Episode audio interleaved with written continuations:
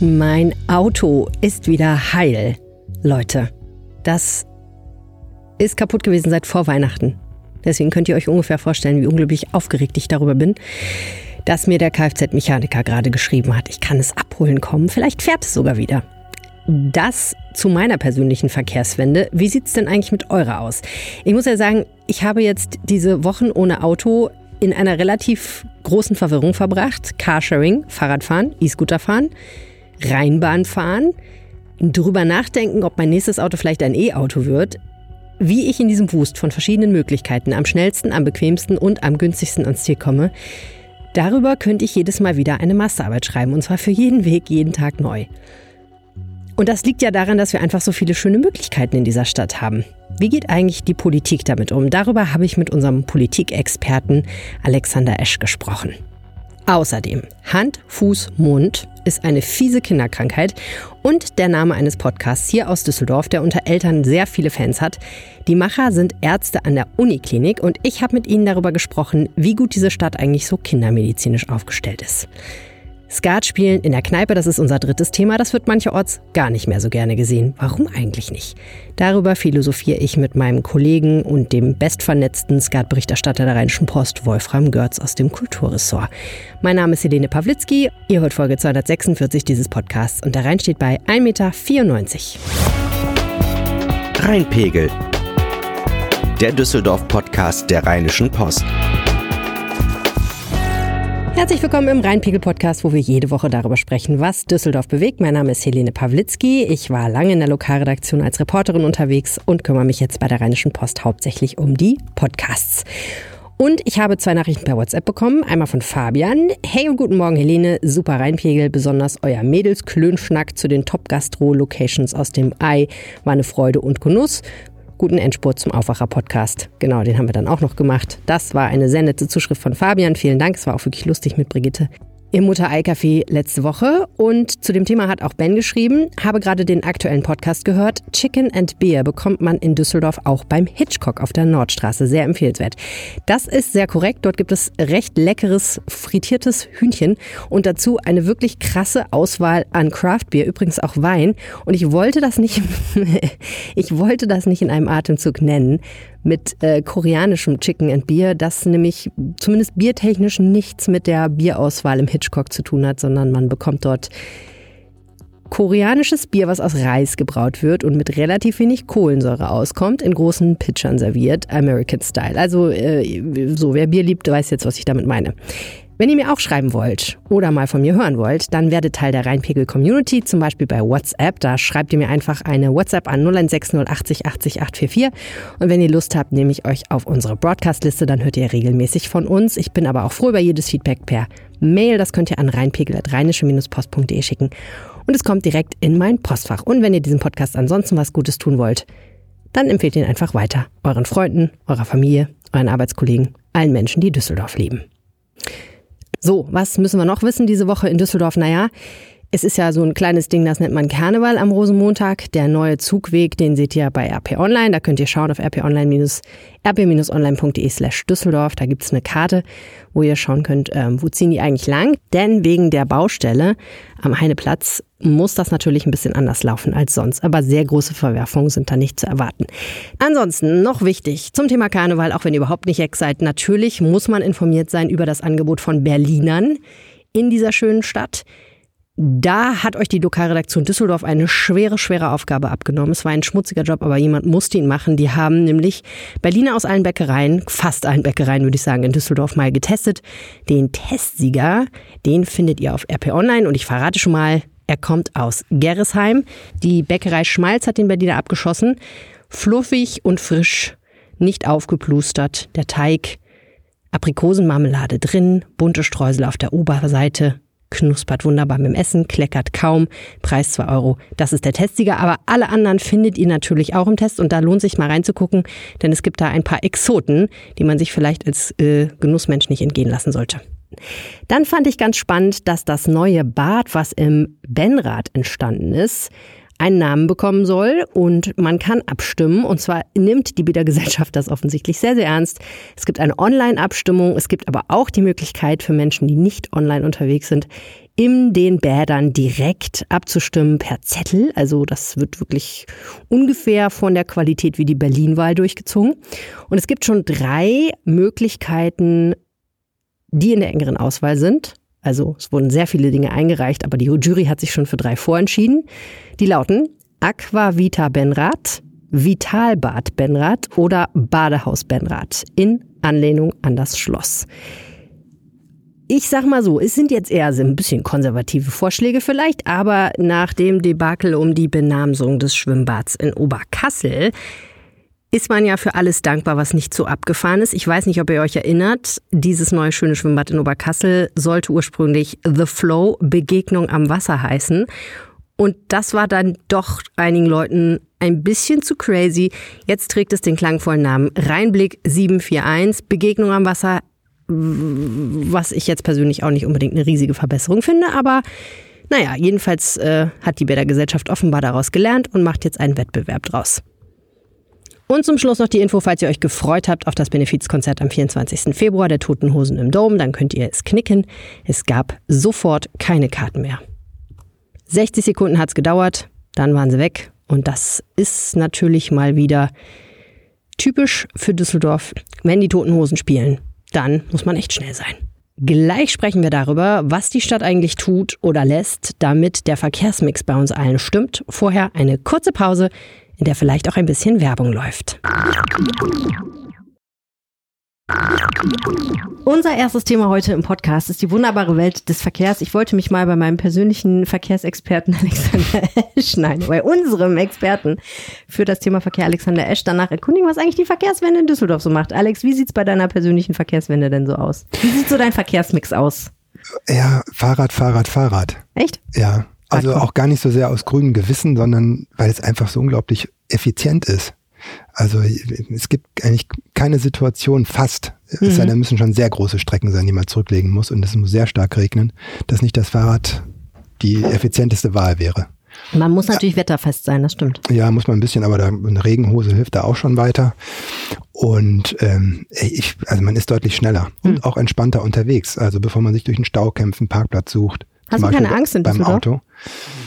Nee, ich finde, man, man muss so ein bisschen seine Wege finden. Also ich glaube, einfach den, diesen, weiß nicht, der Graf Adolf Straße einfach mal aus dem Weg gehen oder so. das ist auf jeden Fall ein guter Ratschlag für Fahrradfahrer. Okay, also Auto spielt in deinem Leben weniger eine Rolle? Ja. Okay. Mhm. Und Bus und Bahn? Auch nicht so wirklich, weil ähm, ich oft denke, ja, bevor ich jetzt zur Haltestelle gegangen bin oder auch von der Zielhaltestelle dann wieder zum Ziel bin, bin ich sowieso mit dem Fahrrad schon da. Es, hm. es ist wirklich meistens auch mit dem Fahrrad deutlich schneller, einfach von A nach B vor der Tür abstellen, bevor man, da wartet man noch fünf Minuten auf die Bahn oder so. Carsharing? Das mache ich hin und wieder, ja. Also wenn, weil wir haben ein Auto zu Hause und das braucht meine Frau die meiste Zeit. Insofern ist das dann die Alternative. Wenn ich äh, mal ein Auto brauche, dann steige ich darauf mhm. um. Sozusagen. Und E-Scooter und so? Ähm, Mache ich nicht so gern. Ich finde Fahrradfahren deutlich besser. Es geht auch schneller, weil man ist nicht bei 20 km/h gedeckelt ich finde, man sitzt auch da besser drauf, ist viel stabiler unterwegs, finde diese E-Scooter sehr wackelig. Also wenn man mal versucht hat, irgendwie einen Arm rauszuhalten, um abzubiegen, da, als es noch keine Blinker gab an ja. diesen Dingern, dann merkt man, wie äh, komisch instabil das Ganze wird. Ja, einhändig fahren empfiehlt sich nicht und was mitnehmen habe ich neulich mal probiert, indem ich es nämlich, mm, das genau. darf man glaube ich gar nicht, auf den auf das Trittbrett gestellt und meinen Fuß oben drauf gestellt habe. Das war auch nicht unbedingt die sicherste Fahrt meines Lebens, muss ich sagen. Ja. Und was ich auch schlimm finde, ist, äh, man wird tierisch durchgerüttelt auf den Dingern. Ne? Ja, genau. Also die Empfehlung haben sie nicht. Ja, finde ich auch. Und was mir auch aufgefallen ist, in letzter Zeit, jeder zweite Scooter, den ich miete, ist kaputt. Okay. Ganz oft zum Beispiel ist bei Tierscootern jetzt dieser Ständer kaputt gewesen mhm. und ließ sich nicht mehr richtig einklappen. Dann hast du einfach mitten auf den Fußweg sagte, gelegt. Der, nee, nee, der, der hängt ja, ja dann dran, der klötert dann über den Asphalt. Ach so, also der ich geht sag nicht mehr hoch. man hört mhm. mich kommen, aber von Kilometer mhm. weit entfernt. Ja, das ist ja, absurd. Das, ja. das passiert ganz häufig. Oder ich habe immer denselben Scooter erwischt. Ich weiß nicht, aber es war wirklich nicht schön.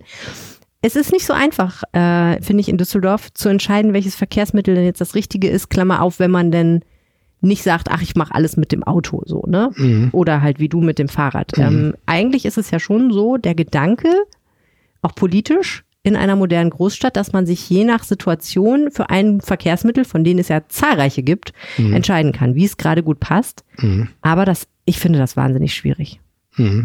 Ja, ich glaube, da ist eine Eingewöhnung nötig. Also das, ja, wirklich für, für jeden auch, weil man sich dieser Unterschied. Tutorial wäre gut.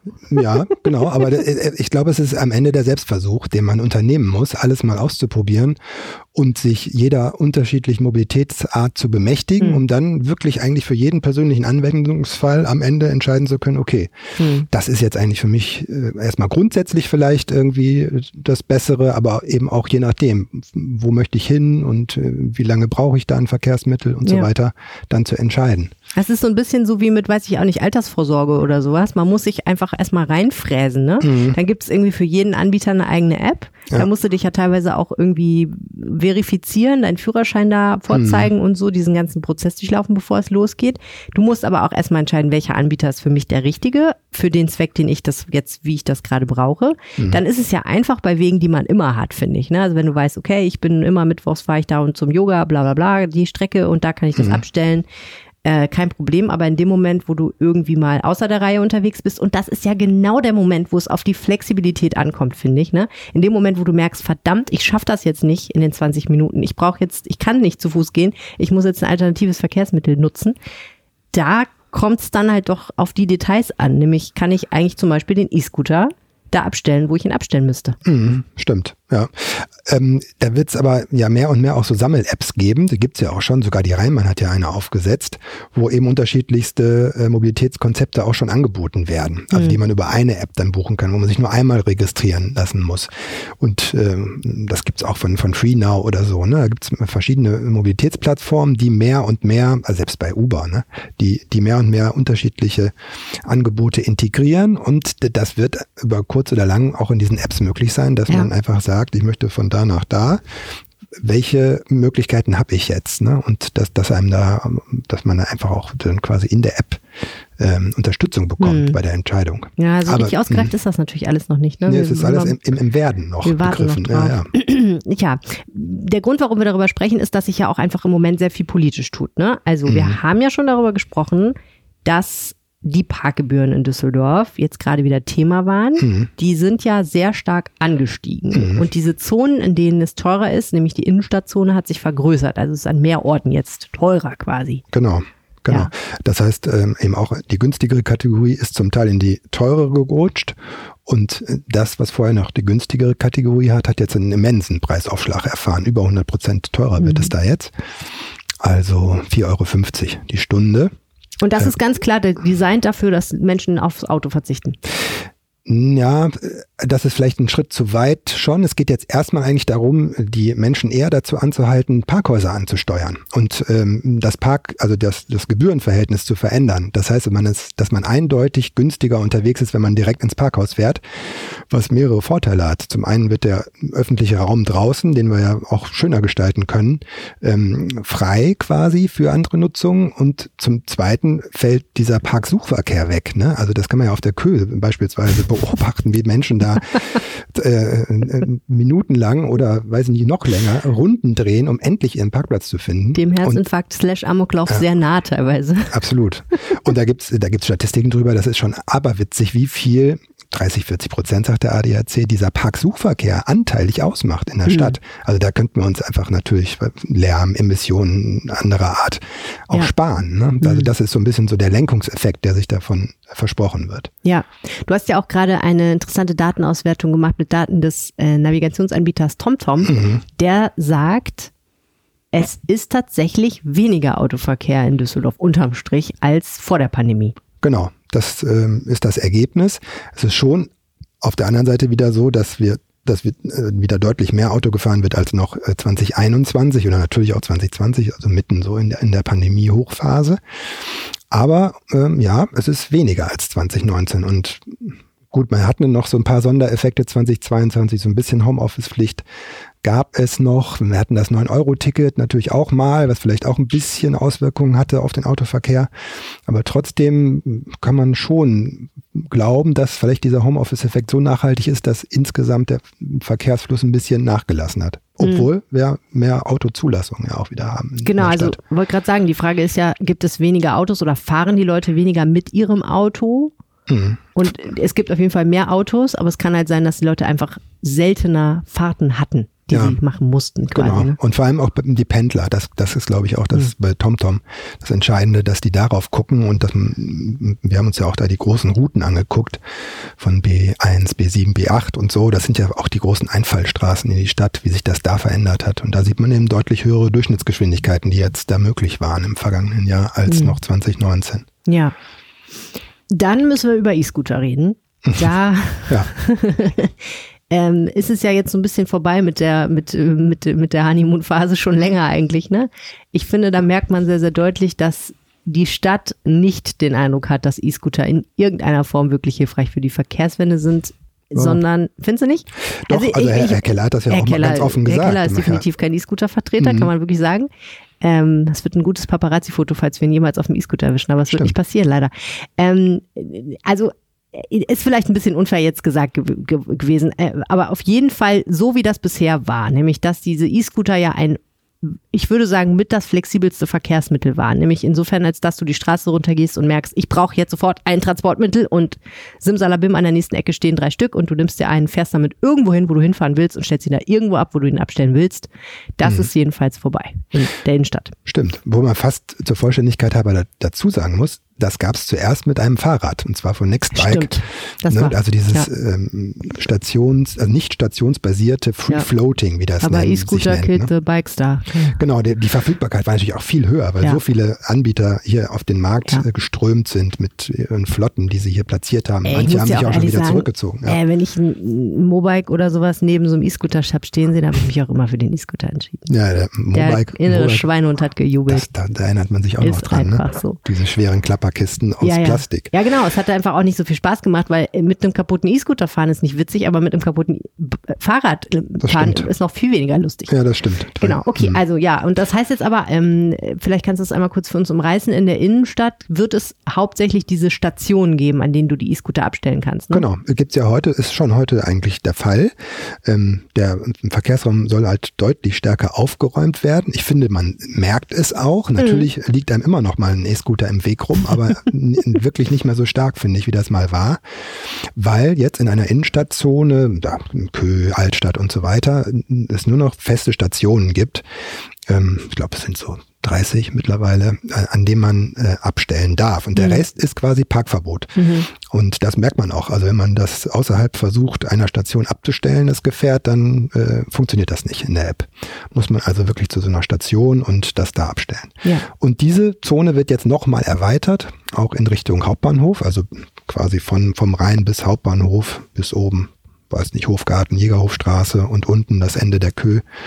Ähm, diese Zone wird dann komplett nur noch aus diesen Parkstationen bestehen. Irgendwann sollen es über 100 sein. Also damit man auch relativ eng beieinander diese Stationen hat, weil ähm, sonst wird es für den Nutzer natürlich irgendwann unattraktiv, wenn man dann sehr weite Strecken noch zurücklegen muss, um dieses, äh, um so einen Scooter ausleihen zu können. Das ist ja das, was eigentlich auch auf der anderen Seite cool war, dass man das einfach überall nehmen konnte und auch überall wieder abstellen konnte. Das ist so ein bisschen weg, aber ich glaube, es ist äh, unterm Strich ist es so vorteilhafter, wenn man das ein bisschen stärker aufräumt, einfach den Raum, die Akzeptanz sich vielleicht auch dafür erhöht. Die haben ja sehr polarisiert, diese E-Scooter. Ja. Ja, du meinst nicht so. Nein, doch, meine ich auch. Aber das mein, also erstmal meine persönliche E-Scooter-Nutzung wird das extrem beschneiden, weil ich echt nicht planbar. Also ich bin echt nicht, ich bin, wenn ich auf so einem Ding stehe, fällt mir irgendwann ein, wo stelle ich das Teil eigentlich ab? Und dann steige ich natürlich nicht ab und suche erstmal langwierig in der App, weil, wie schon gesagt, wenn ich zu einem E-Scooter greife, dann meistens, weil es wirklich sehr knapp wird mit der Zeit. Und dann habe ich eigentlich nicht den Nerv zu gucken, wo ist die Station, wo ich dieses blöde Ding abstellen kann. Zudem habe ich schon öfter erlebt, dass es an diesen Stationen auch nicht so einfach ist, die abzustellen, weil manchmal klappt das auch nicht. Dann denkt dein Handy, du bist noch zehn Meter weiter weg und dann kannst du dich auf den Kopf stellen. Du kannst es einfach nicht parken. Also alles nicht so easy und ähm, für Leute wie mich, die chronisch unorganisiert durchs Leben gehen, ist das, glaube ich, der Todesstoß, was das angeht. Und ich frage mich jetzt natürlich sofort, okay, ich meine, ich gehe mal davon aus, dass ich nicht der einzige unorganisierte Mensch auf der Welt bin, der die Dinger so nutzt. Was ist dann meine Alternative und ist die gut für die Verkehrswende oder schlecht für die Verkehrswende? Also fahre ich dann öfter mit dem Auto oder eigentlich seltener? Das ist ja dann eigentlich die Kernfrage. Kann ich so, glaube ich, jetzt nicht beantworten. Es gibt halt Instanzen, wo es tatsächlich das Fahrrad, was ich auch besitze, tatsächlich keine Alternative ist. Nämlich wenn ich irgendwo mer merke, ich brauche jetzt ein Fahrzeug oder Äh, zum Beispiel auch, äh, wenn ich bestimmte Dinge äh, nicht mit dem Fahrrad dann auf dem Rückweg erledigen kann oder sowas. Ne? Also zum Beispiel meine Tochter, meine Tochter von der Kita abholen zum so. Beispiel ist so ein Fall. Wir haben bislang noch keinen, das ist natürlich auch ein Problem, das ich lösen könnte, keinen Kindersitz. Und deswegen ist es immer ganz praktisch, wenn ich merke, so ich müsste, ich würde sie gerne pünktlich abholen, aber es wird echt knapp, dann steige ich öfter mal auf so einen E-Scooter. Naja, ähm, Nimmst aber deine Tochter nicht hoffentlich auf dem E-Scooter dann mit. Ich habe mal, darf man wahrscheinlich auch nicht, na, das ist, glaube ich, nicht verboten. Als sie ganz klein war und ich sie mir umgebunden hatte, so in so einem Tragetuch, das war kurz nach der Geburt und da konnte ich irgendwann einfach nicht mehr laufen. Da war ich spazieren gegangen mit ihr und ich konnte nicht mehr, ne? Und da habe ich, bin ich mal auf den E-Scooter mit ihr gestiegen und bin ganz 5 kmh, ich bin ganz, ganz langsam, also wirklich Schrittgeschwindigkeit gefahren. Ich, ich konnte nur einfach wirklich nicht mehr laufen, ne? Mhm. Also das habe ich dann gemacht, aber auch wirklich nicht weit, also vielleicht so fünf Minuten insgesamt, aber sehr, sehr langsam. Das habe ich gemacht, dann habe ich aber Ärger bekommen von ihrem Vater und jetzt darf ich das nicht mehr. Naja, jetzt muss sie erstmal älter werden. Bevor Waghalsig, vergnügen. Ja. ging so, ne? Also mit 5 km die Straße runter, brettern auf einem E-Scooter, das, Ja, ja, das- geht, geht noch. Das hätte, klar. das hätte, hätte wäre ein Unfall in Zeitlupe gewesen, wenn er passiert wäre. Ähm, noch ein Thema. Was ist eigentlich mit E-Autos? Ähm, Gute Frage, ne? kann man, kann, man man, machen. kaufen. Nein, aber es gibt, es gibt eine neue Entwicklung tatsächlich. Ja. Bislang war es so, also zumindest seit zwei, drei Jahren, dass man die E-Autos gratis quasi abstellen konnte in Parkgebührenzonen. Ne? Also wo Mhm. man sonst im Parkschein, am Parkscheinautomaten äh, einen Zettel ziehen muss, musste man das mit den E-Autos nicht.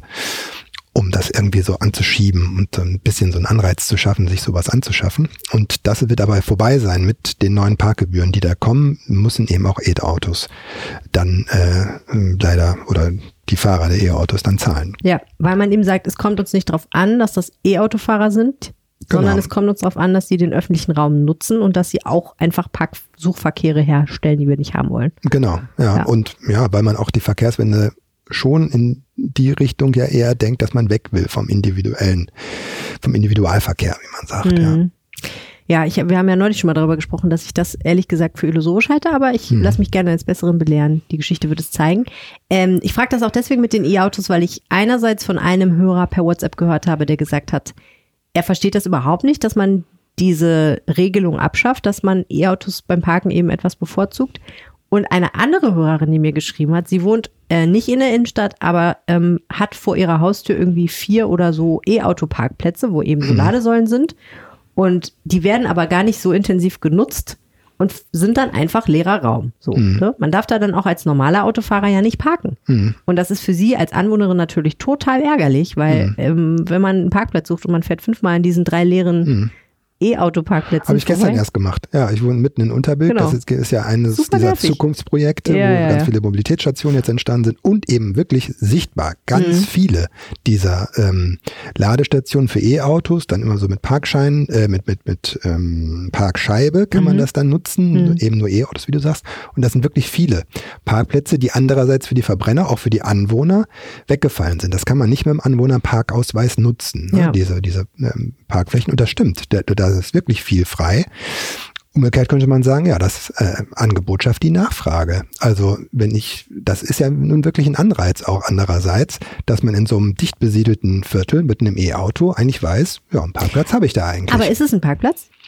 Ja, ich darf nee, ja da dann auch nicht stimmt. ewig stehen. Ne? Ich darf da Stimmt. so lange stehen, bis die Karre aufgeladen ist. Und was mache ich dann morgens um drei, wenn es endlich soweit ist? Also Gehe ja, ich ja ich nicht in einen neuen Parkplatz. es, es gibt dann so eine, so eine kleine Gebühr, die dann, die dann mitläuft, aber ich glaube, das ist noch verträglich. Also gerade Okay. wenn man das über Nacht macht auch, ja. dann morgen, einf- morgens einfach wieder nehmen das Auto, das glaube ich, das geht schon ganz gut. Ja, da schließt sich so ein bisschen der Kreis zum Anfang unserer Unterhaltung. Das ist halt auch was, wo man einfach wahnsinnig Informationen fressen muss, um für sich selber einschätzen zu können, ist das eine Lösung für mich? Wäre das jetzt eine Alternative? Absolut. Ne, weil, klar. Gerade bei den Strompreisen, Total. die, die sich total, äh, Ja. total verändern und Ja. die ganze Gesamtkalkulation für ein E-Auto, wenn man es jetzt rein wirtschaftlich betrachtet, auch durcheinanderwirbeln und Ja. auch äh, ungewiss machen, wie ist es denn in zwei Jahren mit dem Strompreis? Was bedeutet das denn dann für die Kosten meines E-Autos? Plus in so einem Stadtteil wie Aber beim. Benzin ist es auch so. Ja, ja, gut, klar. Mhm. Ne, aber das, da, das ist ja ein psychologischer Faktor. Da denken wir ja nur, gut, es ist halt ätzend und man ärgert sich an der Tankstelle, aber das muss halt sein. Aber in, gerade in so einem Stadtteil wie Unterbild, ne, würde ich mir ja auch überlegen, okay, also jetzt sind diese ganzen E-Auto-Tankstellen frei. Aber ich bin ja nicht die Einzige, die jetzt auf die gute Idee kommt, sich ein E-Auto zu kaufen, wenn ich dann endlich meins hab in zwei, drei Jahren oder wann auch immer.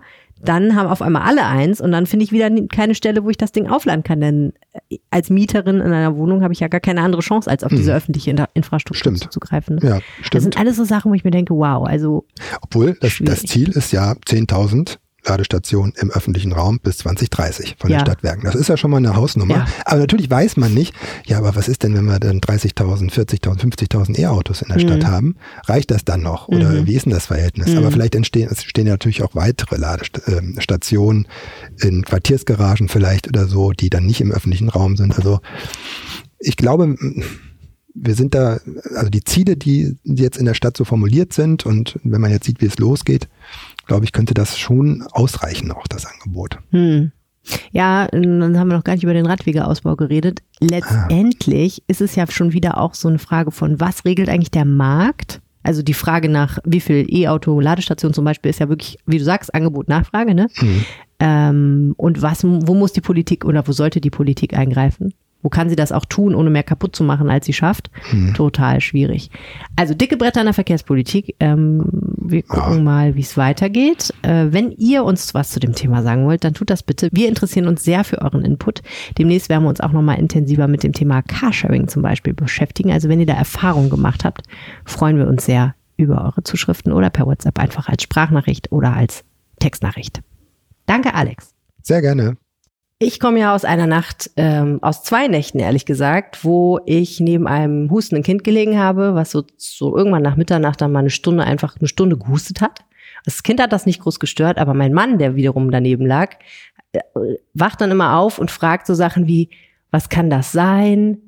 Müssen wir nicht doch zum Arzt? Und ich denke mir dann immer so, um drei Uhr morgens kann ich diese Frage nicht beantworten. Ich kann sie schon so am Tag nicht beantworten, aber jetzt gerade kann ich sie ganz sicherlich nicht beantworten und ich werde jetzt auch diese Diskussion nicht anfangen. Also, ich glaube, da geht es vielen Eltern so, dass man einfach dann da liegt und denkt so, hm, ja, es wäre schön, wenn man die Antwort jetzt kennen würde, aber tun wir nicht. Es gibt aber zwei Leute, die die Antwort wahrscheinlich wüssten, wenn sie dabei wären. und mit denen sitze ich jetzt hier in ihrem Studio im schönen Unterbilk. Herzlich willkommen im Rheinpegel-Podcast Florian Nabor und Nibras Nami.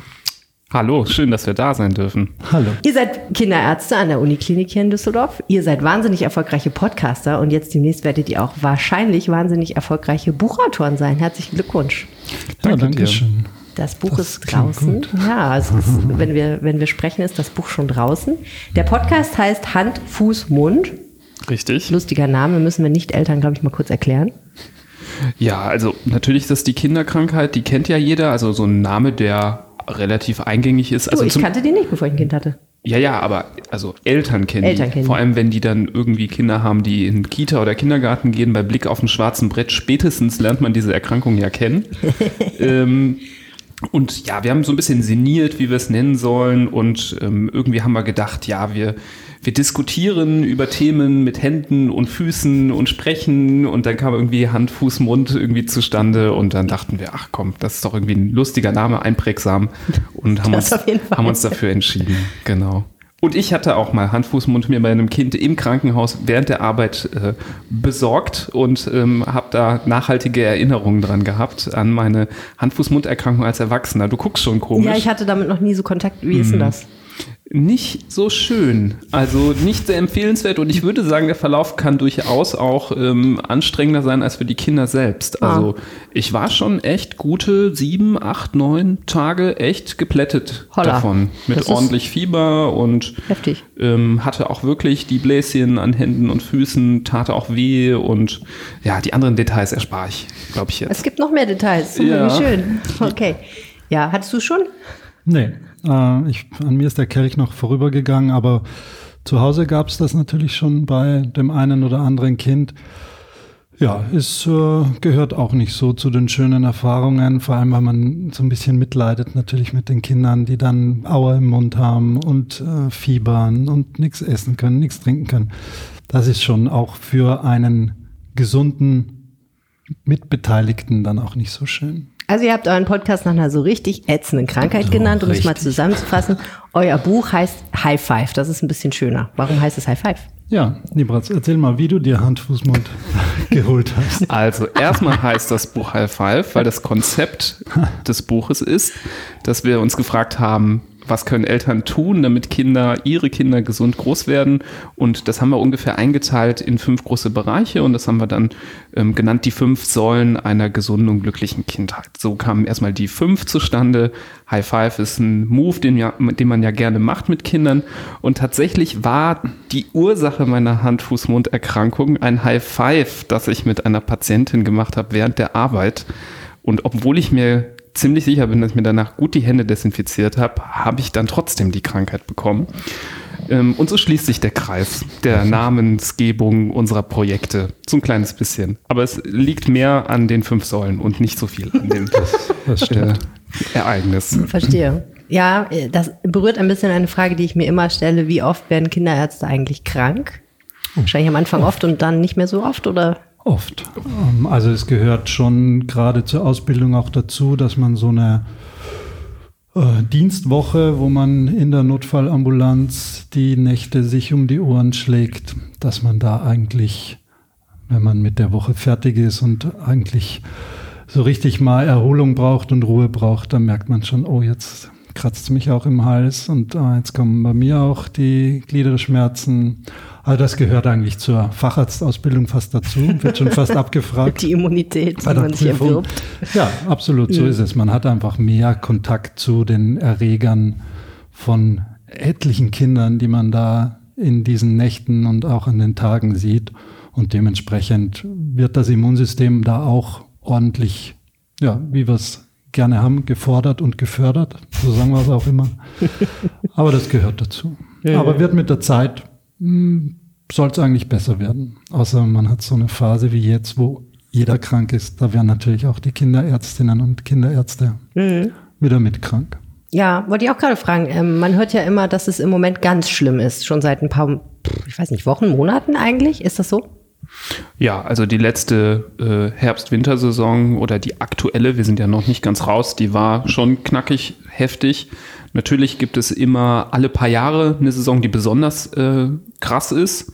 Dieses Jahr ist so ein bisschen der Eindruck, dass es auch ein bisschen was zu tun hat mit der Pandemie, also den Lockdowns vorher, dass lange Zeit ähm, viele nicht so krank waren und jetzt auf einmal relativ viel aufgeholt, nachgeholt werden muss. Bei Kindern muss man sagen, gehört das ja auch zur gesunden Entwicklung des Immunsystems dazu, dass sie auch krank sind. Das ist, ist so ein bisschen ein Training, so ein Bootcamp, durch das das Immunsystem auch durch muss.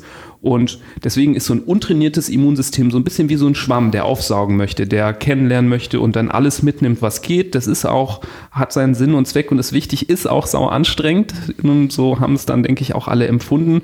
Aber bei uns Erwachsenen war das auch nicht anders, muss man sagen. Also ich glaube, das ist auch der Grund, wieso in diesem Jahr so viele Krankenstände im Krankenhaus waren, weil auch wir Erwachsenen weniger krank waren als sonst. Also ähm, ich glaube, das werden alle, nachdem sie die Dienstpläne analysiert haben, der letzten zwei, drei Jahre merken, dass dieses Jahr auch das Personal extrem ausgefallen ist. Und äh, so bildet sich das ab, dass das auf beiden Seiten Kinder und Erwachsene dieses Jahr echt heftig war. In der Uniklinik kommen ja dann wahrscheinlich vor allen Dingen die Hardcore-Fälle an, oder? Wie ist das? Auch, ja. Also wir sind natürlich so ein bisschen schon auch die letzte Wiese. Das gerade so, wenn entweder wenn niedergelassene Kolleginnen und Kollegen vielleicht nicht mehr weiter wissen oder wenn eine wirklich interdisziplinäre Behandlung auch vonnöten ist. Wir haben natürlich alle äh, Kolleginnen und Kollegen dann auch zur Hand, sei es die operativen Fächer, sei es die HNO oder Augenarzt oder Radiologie, was auch immer, sind die Wege natürlich viel kürzer, als sie jetzt bei einem niedergelassenen oder in einem kleinen Krankenhaus wären. Und häufig sind es dann auch diese Fälle, die du beschreibst, die dann auch bei uns bleiben, nachdem sie bei uns gelandet sind weil sie eben ja, aufwendiger sind, vielleicht auch die, das Herausfinden der Diagnose grundsätzlich etwas komplexer ist, dass man mehr Zeit braucht, aufwendigere Untersuchungen, Speziallabore und ähm, am Ende des Tages äh, so ein bisschen von der von der Norm abweicht. Hm. Wenn du das so beschreibst, habe ich den Eindruck, dass die Kinder- und Jugendmedizinische Versorgung in Düsseldorf schon sehr, sehr gut ist im Vergleich zu vielem, was man vielleicht in anderen Städten dann vorfindet, oder? Also, dass wir das hier so haben, ist ja eigentlich nicht selbstverständlich. Das ist ja ziemlich toll eigentlich. Ja, also ich glaube, wir können äh, sowieso glücklich sein, dass die Versorgung in Nordrhein-Westfalen sehr gut ist. Gerade so dieser Ballungsraum, in dem wir leben, da ähm, der ist gespickt mit Krankenhäusern und gespickt auch mit Kinderkliniken. Ich glaube, das ist äh, teilweise in ähm, anderen Gebieten krasser gewesen, ähm, wo dann der Weg, wenn jetzt diese Klinik voll ist, kein Bett mehr da ist, zur nächsten viel weiter ist als jetzt bei uns in NRW. Und das macht, der Düsseldorfer Raum ist besonders gut ausgestattet. Da gibt es mehrere Krankenhäuser ähm, mit evangelischem Krankenhaus, Florence Nightingale Krankenhaus. Dann gibt es auf der anderen Seite nach Neuss ist es ja auch nicht weiter, gibt es noch eine Kinderklinik.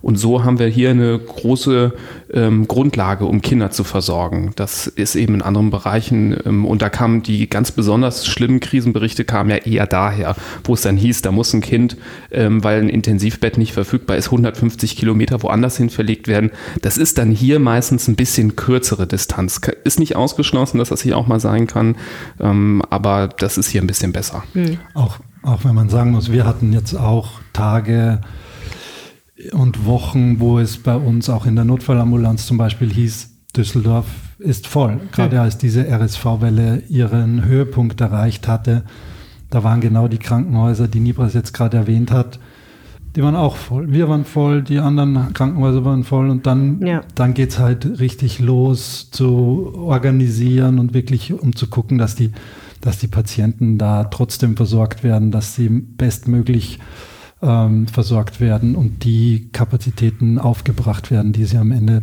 brauchen. Mhm. Wer wissen will, was RSV ist, der hört am besten eure Podcast-Episode zu dem Thema. Ihr macht das alles und nebenbei noch einen Podcast und habt ein Buch geschrieben. Wie kamt ihr eigentlich dazu zu sagen, doch, wir wollen jetzt aber auch noch mal sowas machen? Ach, das, wie, wie es dazu kam, ähm, war eigentlich ganz, ganz lustig. Herr Florian kam irgendwann mal auf mich zu ähm, und sagte so, ja, Podcast, äh, Kindergesundheit, hast du da Lust? Das gibt ich habe hab so ein bisschen eloquenter formuliert. Ich habe auch das eine oder andere Füllwort verwendet, aber grundsätzlich hast du recht. So. Ich fand, das so war jetzt sehr realistisch wieder nachgesprochen. ähm, ähm, und das Interessante war, es gab dazu äh, noch gar nichts. Also es gab keinen Podcast zu dem Thema und das hatte mich damals auch so ein bisschen gewundert. Ich dachte, das gibt's ganz bestimmt und ich bin immer eher so der Meinung, man muss nicht alles drei- und vierfach haben. Also wenn es jemand machen würde, dann ist okay, dann ist schön, dass das jemand macht. Aber als dann wir festgestellt haben, das macht niemand, ähm, war klar, wir müssen das machen. ähm, ja, weil der, die, der Bedarf ist riesig. Ähm, wir, wir wissen das, kennen das aus unserer Erfahrung, dass ähm, viele Eltern unsicher sind, ähm, vielleicht sogar über die letzten Jahre, Jahrzehnte unsicherer geworden sind, weil Oma, Opa immer seltener zu Hause auch mitleben, die man vielleicht fragen kann, ähm, die das vielleicht durchgemacht haben, die Erfahrungen haben. Das ist ja heutzutage immer öfter so, dass der Haushalt relativ klein geworden ist und äh, mehr Generationen wohnen ist selten geworden ähm, oder weil beide Elternteile arbeiten. Das ist auch immer häufiger. Das ist ja auch völlig in Ordnung. Führt natürlich aber auch dazu, dass man ein bisschen seltener beim Kind ist, bisschen weniger Erfahrung hat, bisschen öfter dann so ein fieberndes Kind an der Kita-Tür in die Hand gedrückt bekommt und ähm, vielleicht dann nicht weiß, ähm, wie man damit umzugehen hat. Und weil wir das gespürt haben, haben wir gedacht, ähm, würde sich das anbieten, weil man findet bei der Arbeit, ob es jetzt in der Praxis in der Klinik ist, da kann sich keiner von freisprechen und das ist auch keine Kritik. Das ist ist Natur der Sache, nicht immer die Zeit, alles so ganz ausführlich zu erklären. Weil man sieht das in unseren Folgen, man kann über RSV ja auch durchaus eine Stunde sprechen. Also unsere Füllwörter mal mit rausgenommen sind es vielleicht zehn Minuten kürzer, aber es ist schon ein umfangreiches Thema. Und wenn man da wirklich vollumfänglich aufklären möchte, kann man da lange drüber sprechen. Und der Alltag bildet das aber nicht ab, dass man mit jedem Patienten, mit jedem Eltern so lange spricht. Und da ist es eine elegante Art und Weise, wie man so Wissen ähm, übergeben kann. Gerade im Internet ist es ja auch nicht so einfach, was zu finden, worauf man sich verlassen kann. Das ist ja so ein Dschungel und alles Mögliche ploppt dann da auf bei der Suchanfrage und man weiß gar nicht, was für eine Qualität hat diese Info. Und ja. da haben wir versucht, so ein bisschen so eine Insel zu schaffen ähm, mit guten Infos, auf die man sich halt verlassen kann. Füllwörter sind ja auch total wichtig im Podcast. Die helfen ja dem Gehirn beim Nachkommen. Ne? Äh, ich muss gerade total lachen, weil ich denke gerade an eine Situation neulich, wo ich mit meiner Tochter beim HNO-Arzt war und rausfinden wollte, ob sie eine Ohrenentzündung hat. Und ähm, der, sie fand das nicht so cool, muss man sagen. Sie hat sehr geschrien, weil sie es nicht cool fand, dass ihren, ihren Fremder mal ins Ohr gucken wollte. Und ich hatte also das schreiende Kind unterm Arm und er hub an, eine längere Erklärung abzugeben, wie Ohrenentzündungen entstehen, was ja grundsätzlich echt wichtig ist zu wissen. Weil ich hatte zwar schon irgendwie gehört, dass man irgendwie Nasentropfen geben soll, aber warum man Nasentropfen gibt gegen Ohrenentzündungen, war mir völlig unklar.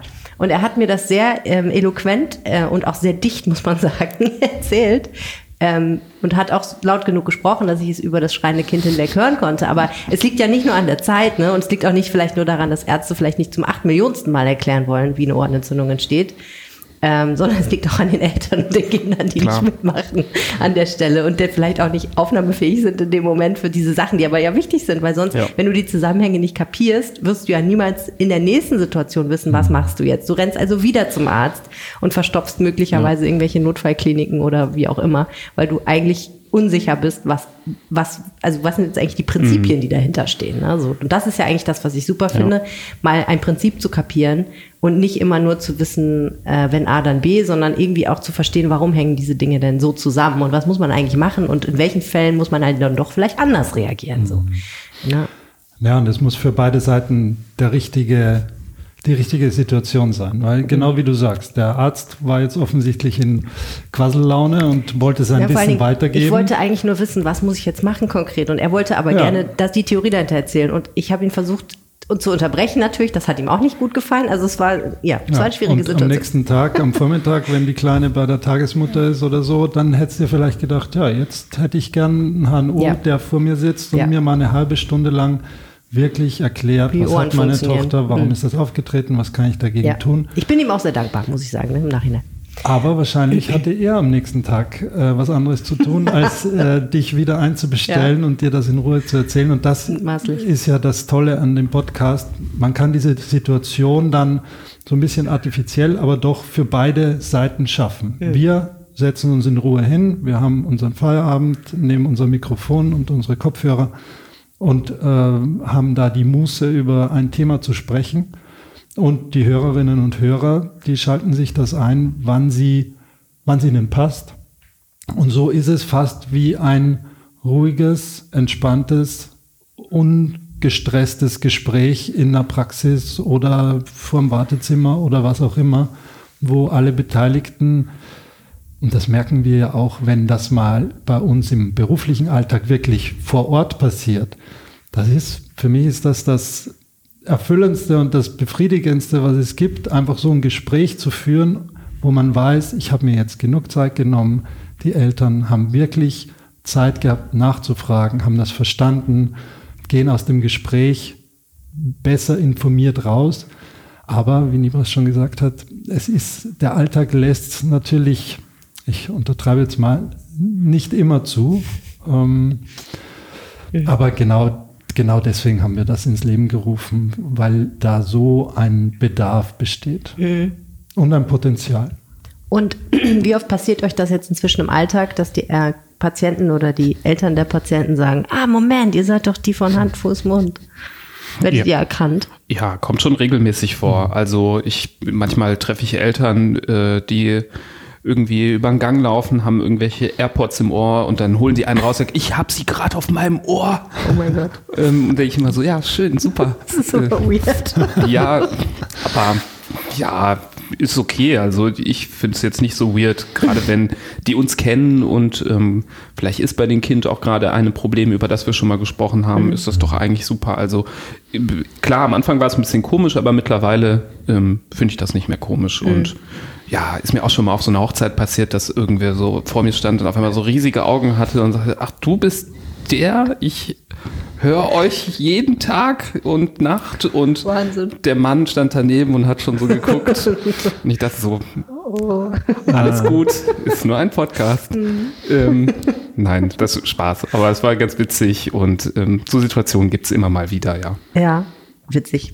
Ähm, und es gibt ja auch dieses Phänomen der parasozialen Bindung, ne? dass Leute, die einen Podcast hören, eine Bindung zu dem Menschen aufbauen, der den Podcast macht. Aber in eurem Fall ist es natürlich, glaube ich, ganz gut, weil natürlich viel Vertrauen dadurch auch, ähm, und das ist ja wahrscheinlich wichtig in einer Arzt-Patient-Beziehung, sehr viel Vertrauen von, im Vorhinein entsteht. Ne? Ja, also ich glaube, das ist ja erstmal kein äh, pures Unterhaltungsmedium. Äh, manche Podcasts äh, sind ja ähm, mehr auf Unterhaltung ausgelegt als unsere zum Beispiel. Ähm, und daher, glaube ich, bleibt dann immer so ein kleines bisschen äh, Distanz bestehen. Mhm. Ähm, wir erzählen schon ja auch manchmal was aus dem Nähkästchen, aber nicht nur die ganze Zeit. Also es geht grund grundsätzlich ja meistens ums äh, Fachliche. Und ähm, deswegen hatte ich das Problem zum Glück, glaube ich, noch nicht. Ich freue mich immer, wenn jemand äh, sagt, ich höre euch gerne. Also wenn jemand äh, uns über den Weg läuft, äh, gerne uns darauf ansprechen. Wir freuen uns da drüber zu quatschen. Auch einen Alles Kaffee gut. kaufen oder mal ein paar Blumen vorbeibringen. Klar, klar, gerne, gerne. Die, oder äh, einfach nur ein Autogramm. Auch ein Autogramm ist in Ordnung. ja. Ihr habt ja bald ein Buch, was ihr signieren könnt, ne? Das ist, äh, ja. Und Nibras, ich habe mich natürlich auch sehr, sehr gefreut, dass du gesagt hast, du hörst den Rheinpegel-Podcast. Ja, Total sehr wohl. Super. Also ähm, schon auch länger, also einige Jahre tatsächlich und ähm, das, äh, ich fand es cool, dass es einen Podcast gibt, so als Düsseldorfer, den man äh, hören kann, wo auch mal was erzählt wird ähm, über so lokale Sachen, also über die Umweltspur auf die und der Straße zum Beispiel ähm, oder irgendwelche anderen ähm, regionalen. Du, du, lachst jetzt, das war wahrscheinlich. Ja, weil wir so oft über die Umweltspur gesprochen haben. Es war irgendwann der Running Gag, dass wir nicht mehr, wir konnten nicht mehr, aber es musste sein. Ja, siehst du, das ist bei mir haften geblieben, ja, die Umweltspur. Das ist auch kein Wunder, wir haben es ja auch ja. wirklich äh, eingehämmert. Ja. Was habt ihr für ein Verhältnis zu Düsseldorf? Ich bin ja nicht von hier, ne? Ich bin ja nicht Österreicher direkt, genau. und habe jetzt vor, ich bin vor 15, 16 Jahren bin ich hierher gezogen, habe vorher in Wien gewohnt, was natürlich mh, hm, schon, schon mal, ist. Schon mal eine Ansage ist. Ja, größer ist Was ist denn cooler? Was ist cooler? Wien oder Düsseldorf? Sag mal ehrlich. Ja, Wien. Natürlich. ja, ja. Ey, Florian. Ja, ja, falscher also, Podcast. Aber dann kommt gleich Düsseldorf. Ja, gleich sofort. Also es, ist, aber es ist so wie in Berlin, SPD und Grüne, so 405 Stimmen Unterschied. Nee, 215, ich weiß nicht mehr genau. Im ja. Nachhinein. Nee, aber also ich lebe unglaublich gern hier, kann mit so, mit so Lokalpatriotismus, Chauvinismus eigentlich nichts anfangen. Ähm, eine Stadt muss irgendwie für mich lebenswert sein und alles bieten, was ich so im Alltag brauche oder worauf ich gern zurückgreifen möchte. Das ist bei Düsseldorf absolut der Fall, auch in der Größe, wie Düsseldorf ist. Da brauche ich jetzt keine Millionenstadt wie Wien dafür. Ich lebe sehr, sehr gern hier, identifiziere mich auch mit meiner jetzigen Heimatstadt, habe auch nicht vor, das zu ändern. Und das ist schon habe ich schon gut, äh, habe ich schon gut erwischt. Hm. Ja. Und bei dir? Also ich bin großer Düsseldorf-Fan. Ähm, ich bin auch nicht ursprünglich von hier. Ich bin 2008 zum Studieren hergezogen ähm, damals auch, weil eben die, früher hieß das ZVS oder so, Studienvergabe, Studien, Studienplatzvergabe. Zentralstelle ja. für die Vergabe von Studienplätzen, glaube genau. ich. Ich weiß das zufällig, weil ich in Dortmund in der Nähe davon gewohnt habe. Ja, genau. Und, ja, steht auf Schildern. Die haben mich quasi hierhin verschlagen, aber da ja. ähm, war ich nach kurzer Zeit sehr glücklich, dass sie das gemacht haben. Ich finde, die Stadt ist extrem lebenswert und ähm, ich finde den Rhein ganz toll und ich finde, äh, ist auch die schönste Stadt hier am Rhein in der Umgebung also ähm, hier kann man sich super gut aufhalten. Ich finde die ähm, Kulturszene cool mit der ähm, Kunstakademie und den vielen Museen. Ähm, und ja, einfach auch von der Größe ideal, dass man hier nicht äh, Ewigkeiten braucht von A nach B, sondern ist perfekt so mit dem Fahrrad oder ich habe so einen E-Roller, damit düse ich durch die Stadt ähm, und dafür ist die Stadt perfekt groß, finde ja. ich. Also, thank you ZVS. Ja, Good danke. Job. Wenigstens das. äh, alles richtig gemacht. Wenn ihr da draußen Fragen habt an die beiden Experten für alles, was Hand, Fuß und Mund befallen kann beim Kind oder auch nicht, ähm, dann ist jetzt eure Chance. Ihr könnt uns schreiben an reinpegel.rheinische-post.de oder ihr könnt mir per WhatsApp schreiben an 0160 80 80 844 und ich nehme die Fragen dann mit und stelle sie euch beiden. Ja, sehr gerne. Vielen herzlichen Dank für dieses Gespräch, Florian Barbo und Nimas Nami. Es war mir eine Freude. Wir danken. Super, vielen Dank. Uns auch, danke. So, und jetzt wechseln wir hart die Gangart. Von Kindern kommen wir direkt zu den ganz Erwachsenen, nämlich den Skatspielern in den Kneipen. Und ich habe eine Zuschrift bekommen von Marc diese Woche. Ich bin gerade seit Ewigkeiten mal in einer Stadtteilkneipe. Vor ein paar Jahren bin ich nach Rad gezogen und finde es interessant, dass in jeder Kneipe Dart gespielt wird und es wohl Unmengen an Mannschaften gibt. Eventuell wäre das ja mal so eine Recherche wert, wer so den Sport betreibt und was die Wirte dazu sagen. Ja, das ist auf jeden Fall interessant, denn Darts ist ja durchaus auch, äh, wie soll ich sagen, ein etwas expansiverer Sport, wohingegen Skat eigentlich mit relativ wenig Material und relativ wenig Platz auskommt. Trotzdem gibt es im Linksrheinischen mindestens ein Lokal, was keinen Bock mehr auf Skatspieler hat.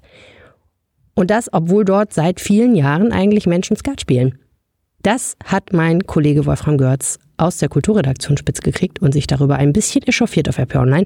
Und ich habe mit ihm darüber gesprochen, was das eigentlich bedeutet. Wolfram, bevor wir über die Frage sprechen, wo man Skat spielt, müsstest du mir einmal kurz erklären, was Skat nochmal genau eigentlich ist. Ich meine, theoretisch weiß ich, es ist ein Kartenspiel, aber was ist der Witz an Skat? Der Witz an Skat ist, dass drei Personen in einem Spiel jeweils zehn Karten bekommen und die anderen wissen nicht, was man an Karten in der Hand hat und dass diese Karten nach verschiedenen möglichen Gewinnoptionen sortiert werden oder auch nach Verlustoptionen. Und es gibt immer einen, der dann ein Spiel macht, entweder ein Grang, wo die Buben den Trumpf haben, oder man spielt ein Null, wo man keinen Stich bekommen darf, weil man so schlechte Karten hat. Man kann eine Farbe spielen, man kann ein Herz Solo spielen, dann sind nur die Herze Trumpf und die Buben natürlich. Und da gibt es verschiedene Varianten. Man spielt immer gegen zwei andere. Also es ist ein sehr originelles, variables Spiel. Und der Skat, das ist ein Stock, das sind zwei Karten, die übrig bleiben. Und den Stock kann man aufnehmen und da sind noch zwei Karten drin, die man dann austauschen kann. Man kann ihn aber auch liegen lassen, dann spielt man ein Spiel Hand, also ohne Stock, dann kann man seine Punktoption ähm, erhöhen. Das ist grob gesagt, und ich bin ganz erstaunt, dass ich das so gut erklären konnte, der kurz gesagt der Sinn des Kartspielens. Und man kann um Geld spielen, man kann es aber auch lassen und es macht immer wieder große Freude. Ja, und es klingt so nicht ganz unkompliziert, muss ich sagen, so von außen, aber auf jeden Fall so, als könnte man sich damit sehr viel Zeit vertreiben, sehr lange. Ja, Zeit vertreiben. ja. Ähm, also ich kenne äh, Leute, die spielen schon seit Jahrzehnten Skat und äh, die treffen sich regelmäßig und man kann eine ganze Nacht damit verbringen. Man muss aber auch wissen, wann es gut ist und wann man beginnt unaufmerksam zu werden, denn Aufmerksamkeit ist ein ganz wichtiger Faktor. Man muss nämlich nachhalten, wie viele Stiche die anderen haben, denn wenn man über 60 kommt, man spielt selbst, hat man gewonnen. Wenn man 60 nur erreicht, hat man verloren, weil 60, 60 ist Verlust für die anderen. Okay, du bist ja auch Mediziner, das hört sich auch ein bisschen so an, als wäre Skat etwas, womit man durchaus seine mentalen Fähigkeiten behalten und schulen kann. Das würde ich jetzt so nicht sagen, aber ich glaube, dass dieser Akt der Kombinatorik schon etwas ist, was einen in Bewegung hält. Und wir sagen ja in der Medizin, alles, was einen in Bewegung hält, ist gut. Körperlich, geistig, physisch, psychisch, alles. Du bist bestens vernetzt in Skatkreisen, das hört man auch direkt. Und dir ist eine Anekdote zu Ohren gekommen über Menschen, die versucht haben, Skat zu spielen in Düsseldorf und es hat nicht so richtig klappen wollen. Ja, also ich wurde quasi Zeuge, wie mehrere Herren in Düsseldorf im Lokal Zille, die hatten einen Tisch bestellt und wollten dort nun Einlass begehren und wollten Skat spielen. So ging es über 21 Jahre, wie ich hörte. Und dann sagte der neue Restaurantleiter, heißt es neuerdings, nein, das gehe nicht, Skatspielen sei nicht mehr erlaubt. Sie können zwar essen, aber Skatspielen sei nicht mehr drin. Dann gab es einen Wortwechsel und es wurde dann mitgeteilt, nein, das gehöre sich nicht, das sehe nicht gut aus. Es wurde auch gegen unsere Zeitung noch einmal, ich habe dann mich dann nochmal eingeschaltet und es wurde uns so bestätigt, nein, das gehört sich nicht, das sieht nicht aus. Das waren die entscheidenden Formulierungen, die äh, ich mir auch gemerkt habe. Und es gibt auch andere Restaurants, in denen das so ist. Natürlich kann jeder Restaurantchef, jeder Gastronom sagen, nein, ich möchte das hier nicht haben. Schachspielen ist dort erlaubt. Wobei, wenn man sehr leise Skat spielt, ist man noch leiser als ein Schachspieler, der manchmal seine Dame verliert und einen Ausruf Ich Idiot macht. Aber das, aber das nur am Rande. Egal, Schach ist gut, Skat ist böse. Okay, interessant eigentlich, ne? Wo ist eigentlich der Unterschied zwischen Schach und Skat? Also Klar, Schach sieht irgendwie schick aus mit dem Brett und den Figuren und man hat sofort den Eindruck, hier sitzen Genies am Tisch. Das königliche Spiel. Ja, schon. Du bist ja auch Schachexperte, habe ich gelernt. Ja. Du berichtet über die Chessmasters, die gerade Ja, die haben ja am Mittwoch begonnen, die Chessmasters, und gehen noch anderthalb Wochen und da treffen die ganz Großen, bis auf den Weltmeister, der ist nicht dabei. Aber da wird auch sehr viel Kombinatorik in einem anderen äh, Spiel äh, zu erleben sein. Also die könnten ihre Schachbretter nehmen und aus dem Hyatt Hotel ins Linksrheinische wechseln und sich dort in jedes beliebige Restaurant setzen wahrscheinlich. Ob die in jedes beliebige wechseln können, das hängt davon ab, ob man dort ein Schachbrett äh, bereit hat. Ich weiß es nicht. Also in der Zille gibt es eins, äh, aber Skatkarten gibt es dort eben nicht mehr. Genau. Und damit geht ja so ein bisschen eine Tradition zu Ende vielleicht, dass man an vielen Orten, du hast ja gesagt, du hast auch noch mal ein bisschen rumrecherchiert im Linksrheinischen, dass man da nicht mehr Skat spielen darf. Nein. Komisch. Ja, und es ist gerade in einem Lokal, was nach dem Arbeiterdichter Heinrich Zille benannt ist, besonders schräg, weil Zille war ja ein überaus strenger Sozialkritiker und er war der Anwalt der kleinen Leute. Gerade die kleinen Leute äh, waren immer auf Zilles Seite und er auf ihrer. Und ähm, es steht, also ich weiß gar nicht, wie es jetzt in der Zille aussieht, aber es über Jahrzehnte stand dort ein Spruch, wie schön ist es, nichts zu tun und dann vom Nichtstun auszuruhen. Das ist ein der bekanntesten Heinrich Zille-Brüche. Ja. Und das ist also so typisch für Leute, die mal locht haben und dann einfach sich abends ihr Bierchen trinken und dann schalte ich jetzt mal so weit runter, äh, dass ich jetzt auch nichts tue und mich davon auch noch hier ausruhen kann. Hm. Aber das ist in einem auf äh, Gewinn vorgesehenen äh, Restaurationsbetrieb vielleicht auch gar nicht mehr gewünscht, dass man einfach nur seinen Gedanken spielerisch anhängt. Es ist natürlich auch so ein Wettbewerb der Lokale, gerade in Oberkassel, der Stadt, da steht ja nicht un, un, unter dem Armutsbegriff. Ja, und dort gibt's Konkurrenzen mit Prinzinger, Saita und die ganzen anderen, die sich dann noch äh, äh, aufstellen und da möchte man mithalten können. Das kann ich alles gut verstehen, aber es geht auch um Tradition und es geht auch um den Umgang mit Leuten, die Stammgäste sind. Also wenn ich irgendwo 21 Jahre Skat spiele und bekomme dann, nö, heute nicht mehr, dann fände ich das schon ein bisschen ähm, undiplomatisch. Mhm. Ja, da stecken jetzt im Prinzip zwei Fragen so ein bisschen drin. Das eine ist, ist Skatspielen denn wirklich unschick, sodass es wirklich ein Imageverlust für die Lokalität wäre, wo Leute sitzen und Skat spielen? Das, Das ist die, die eine Frage. Frage. Da Genau. höre ich raus, sagst du eigentlich nicht, Nein. weil eigentlich ist Skatspielen nichts Verwerfliches. Es ist nicht laut, äh, die Leute streiten sich nicht dabei. Äh, es ist nicht wie Darts, wo man Angst haben muss, dass einem irgendwie ein, äh, ein Pfeil am Ohr vorbeisaust, wenn Genau. man unbedacht zum Klo geht. Und ähm, ja, es hat halt kein Schachbrett dabei, aber da kann man ja vielleicht drüber hinwegsehen.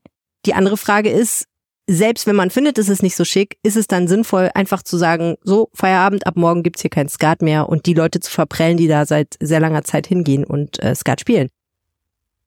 Ganz generell habe ich aber den, sowieso den Eindruck, dass sich gerade in der Düsseldorfer und eigentlich generell in Deutschland in der Gastronomie eine ganze Menge tut. Was mir aufgefallen ist, ist, es ist ganz schwierig, irgendwo spontan hinzugehen. Ja. An ganz vielen Orten brauchst du mittlerweile eine Reservierung. Ja, Du kannst nicht einfach kommen und sagen, auch hier finden wir einen Platz für drei Leute und können uns äh, was trinken, was essen und dabei ein bisschen Skat spielen, sondern du musst schon auf jeden Fall Bescheid sagen, dass du kommst, weil sonst hast du Pech.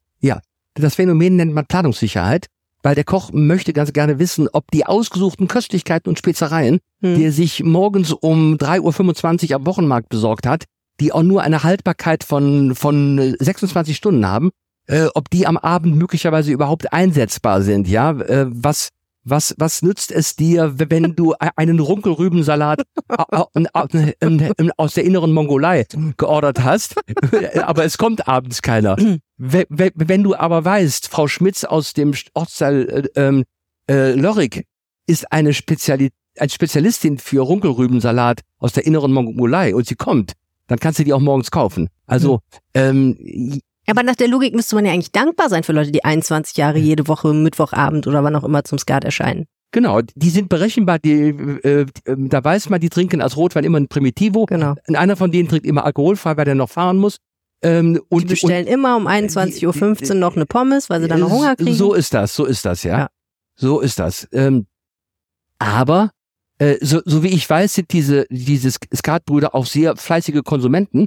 Ähm, aber das zählt jetzt nicht. Ich meine, wenn da jemand kommt äh, und sich von, von 18 bis 23 Uhr an einer Cola festhält in einem äh, Lokal, das fände ich als Chef auch, auch nicht schön. Hm. Ja, aber ich glaube, das ist gar nicht der Fall. Die, äh, die, die, die Herren wollen ja genießen in jeder Hinsicht und mit allen Sinnen, aber Ja. so ist es ihnen jetzt verwehrt, jedenfalls doch. Also vielleicht noch zuletzt, falls der Chef der Zille zuhört.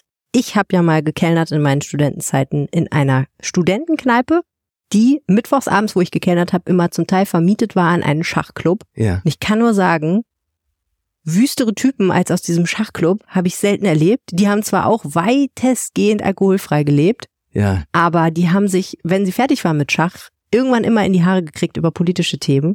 Und da sind wirklich Streits abgelaufen an der Theke. Das kannst du dir nicht vorstellen. Plus, sie haben sehr viel geraucht. Das war natürlich, ist jetzt nicht mehr so ein Problem. Aber es, es kam so weit, dass äh, Menschen teilweise wütend rausgestürmt sind und man ein bisschen Angst hatte, dass sie den Baseballschläger holen und zurückkommen. Also sag mal, auch Schachspieler, vor allen Dingen Schachspieler, manche Schachspieler, ich sag mal manche Schachspieler, ähm, sind vielleicht dann auch nicht die richtige Kundschaft für jedes Lokal. Also Schachspieler, Schachspieler brauchen in ihrem Leben so viel Antriebabfuhr, weil sie sich über, über sechs Stunden Ja. vor dieses Brett setzen und eine bescheuerte Drachenvariante der sizilianischen Verteidigung, die sie nicht gut genug drauf haben, dann am Ende doch noch in ein Remis umbiegen oder auch nicht. Da, da, dagegen sind diese eine Minute 15 Spiele beim Skat Ja. wunderbare Triebabfuhren. Verstehe. Die Leute sind am Ende des Tages Entspannt. komplett da- down to earth. Okay. Vielen herzlichen Dank, Wolfram Götz. Wir spielen bald Skat. Okay. Das war der Rheinpegel für diese Woche. Vielen herzlichen Dank fürs Zuhören. Wenn ihr uns was sagen möchtet, tut das gern an rheinpegel.rheinische-post.de. Ihr findet mich auch auf Twitter, auf LinkedIn, auf Instagram und in etlichen anderen Netzwerken. Ich freue mich immer, wenn ihr Kontakt mit mir aufnehmt. Vielen Dank fürs Zuhören, empfehlt uns weiter und bis nächste Woche. Ciao. Mehr im Netz. Alle Nachrichten aus der Landeshauptstadt findet ihr auf rp-online.de slash Düsseldorf.